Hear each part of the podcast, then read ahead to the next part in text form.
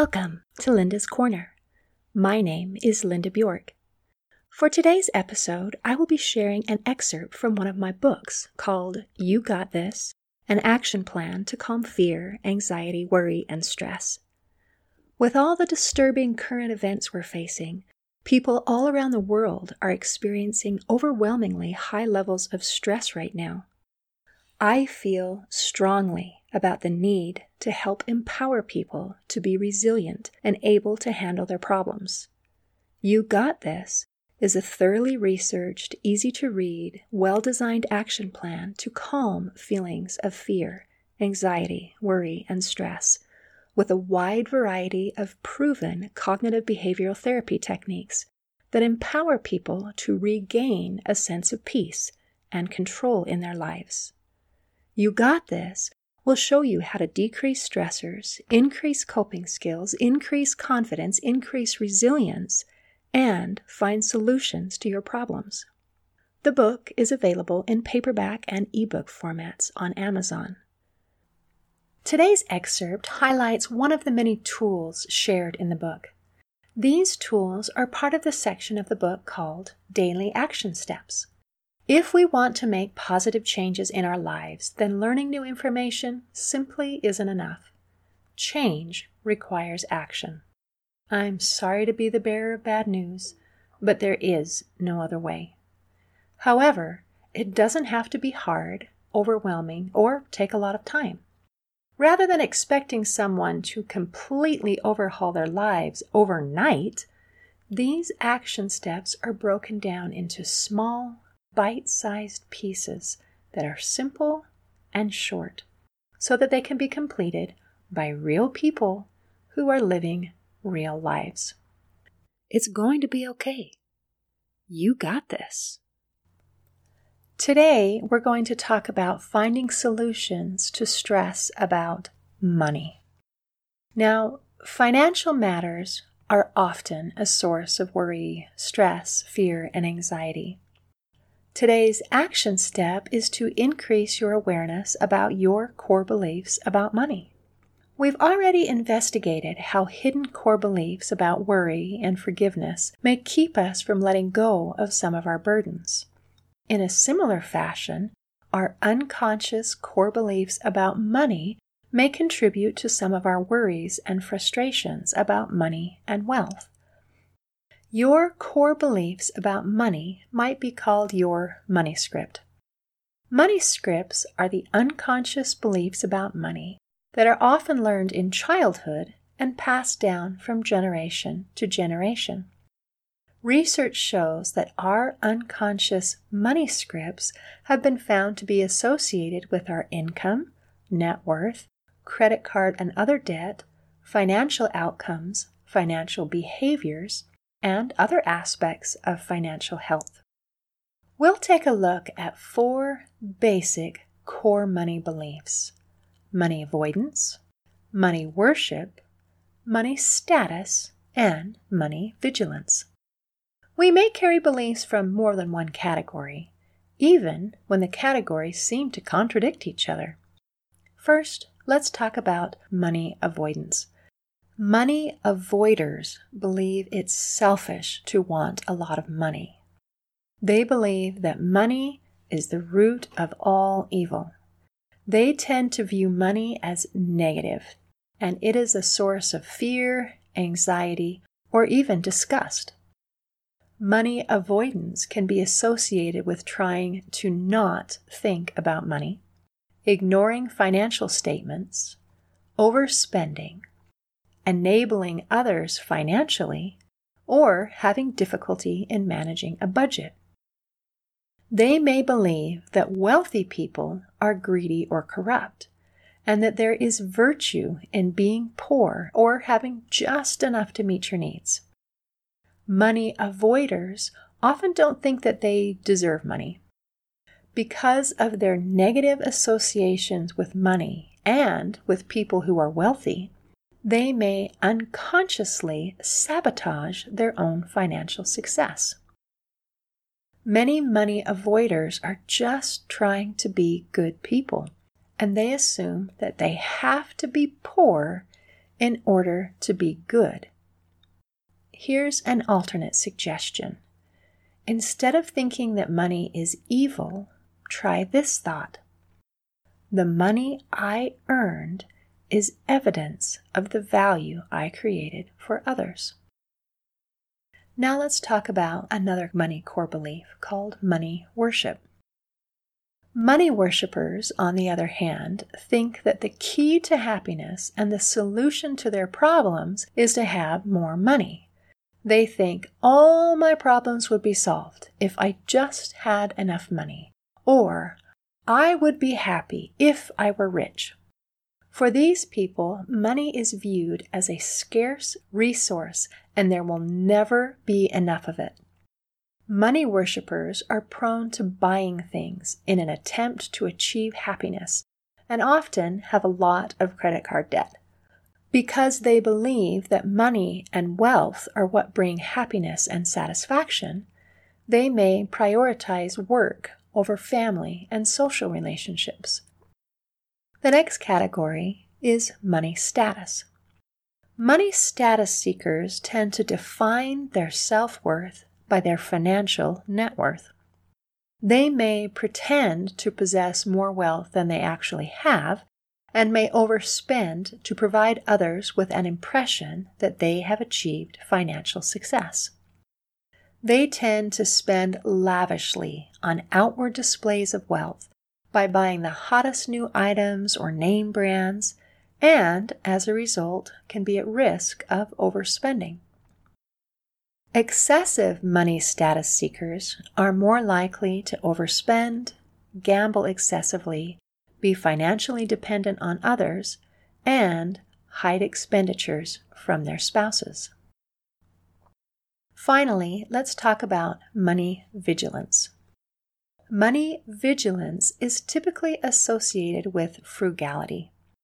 People with these money beliefs tend to focus on the importance of saving, use discretion when discussing financial matters, and express anxiety about not saving enough for emergencies. Money vigilant people are most likely to pay attention to their financial well being. They are less likely to buy on credit and have higher levels of financial health. A common belief for the money vigilant is that people should work hard for their money and not expect financial handouts. They also tend to be more anxious and guarded when discussing money matters with people outside of their closest network of friends and family. While money vigilance encourages saving and frugality, when carried to extremes, it can also lead to excessive weariness or anxiety that can prevent them from enjoying the benefits and sense of security that money can provide. So now it's time to ask yourself a couple of questions. What are your current money scripts or financial belief patterns? And where did those core beliefs about money come from? Finally, do your money beliefs support your life goals or are they creating a roadblock? Let's look for some solutions about any stressors relating to money. Becoming aware is the first step to empower yourself to make any necessary changes. Hopefully, asking yourself the questions and pondering the ideas about your core beliefs about money helps you to become aware. Remember from the CBT triangle that our thoughts, our emotions, and our behaviors are highly interconnected. Improving financial health requires changes in behavior, but those changes aren't likely to take place if they're not in line with your emotions and thoughts regarding money. Money scripts are unconscious beliefs about money, and they are usually formed in childhood. As an adult, you have the opportunity to change those beliefs and create new patterns. In actuality, money is neither good nor bad, it is neutral. What makes it good or bad is our attitude toward it, how we earned it, and how we choose to spend it. Here are a few proven strategies to improve your financial well being, which helps to alleviate fear, anxiety, worry, and stress about money. First, avoid debt. If you're looking for ways to reduce fear, anxiety, worry, and stress about money, then the number one financial priority is getting out of debt and staying out of debt. Debt is spending your future income. Then, when the paycheck comes, it's already spent. And that can be really discouraging. And if for some reason you don't get a paycheck, then worry and anxiety can skyrocket. Research shows that the stress from debt can lead to health problems, including ulcers, migraines, depression, and even heart attacks. The deeper you get into debt, the more likely it is that you will face health complications. Debt can also seriously harm your relationships. In a study of more than 4,500 married couples, Researchers saw that couples who took on more debt over time became more likely to split up. Couples with higher debt also fought more about money and reported lower marital satisfaction. In fact, in general, fighting over money is a major cause of divorce. Debt encourages people to spend more than they can afford. Part of the allure of debt is the fact that you can get the emotional high from getting what you want now, whether or not you have the money to pay for it.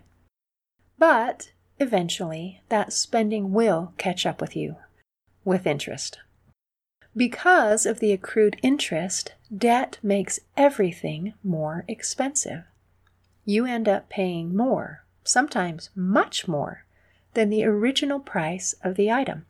For example, let's say you used your credit card to buy some new furniture for your living room. The price of the furniture was $2,000. You make the minimum payments each month, and your credit card has a low interest rate of 11%. It seems like a pretty good deal until you do the math. By the time the furniture is paid off, you actually spent $3,600 for the furniture that's an additional $1,600. Furthermore, monthly debt payments limit the amount of money you have to spend on other things. The more debt you accumulate, the higher your monthly payments will be, and the less you have to spend on everything else. After debts are paid off, the next step to financial security is saving for an emergency fund. Life has a tendency to throw us curves. Things come up that we weren't expecting, like a job loss, or the car needs new tires, or someone needs to go to the hospital, or whatever. These things happen. They're a part of life. If you have some savings on hand, then these unexpected things won't be so stressful. Being prepared can reduce a lot of worry and anxiety. If you'd like, you can switch these two around a little bit about the debts and the savings. Some people prefer to have $1,000 saved up before they concentrate heavily on working down their debts, and that's just fine. Being prepared is also very important when it comes to aging.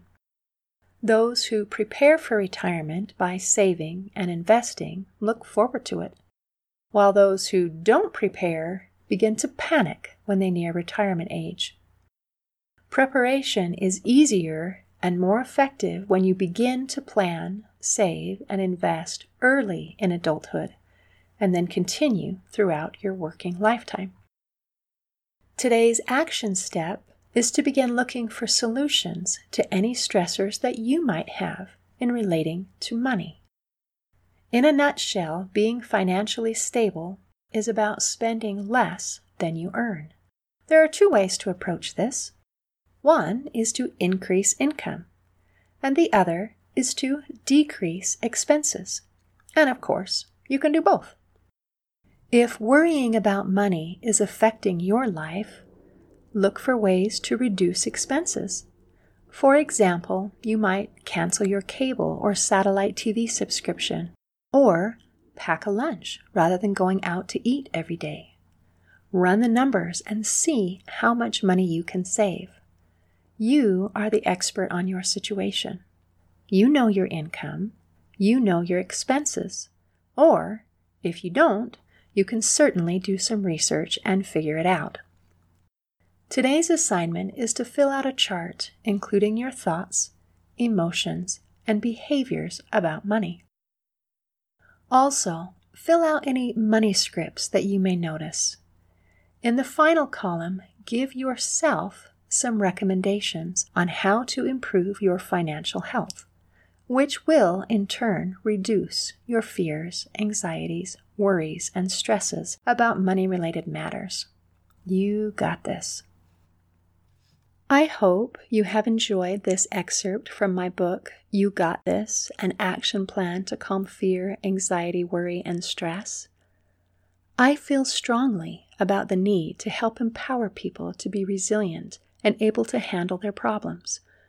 In closing, I would like to share a quote from Diane Donovan, senior reviewer at Midwest Book Review. She says, The series of empowering routines provides a solution based plan of action. See you next time on Linda's Corner.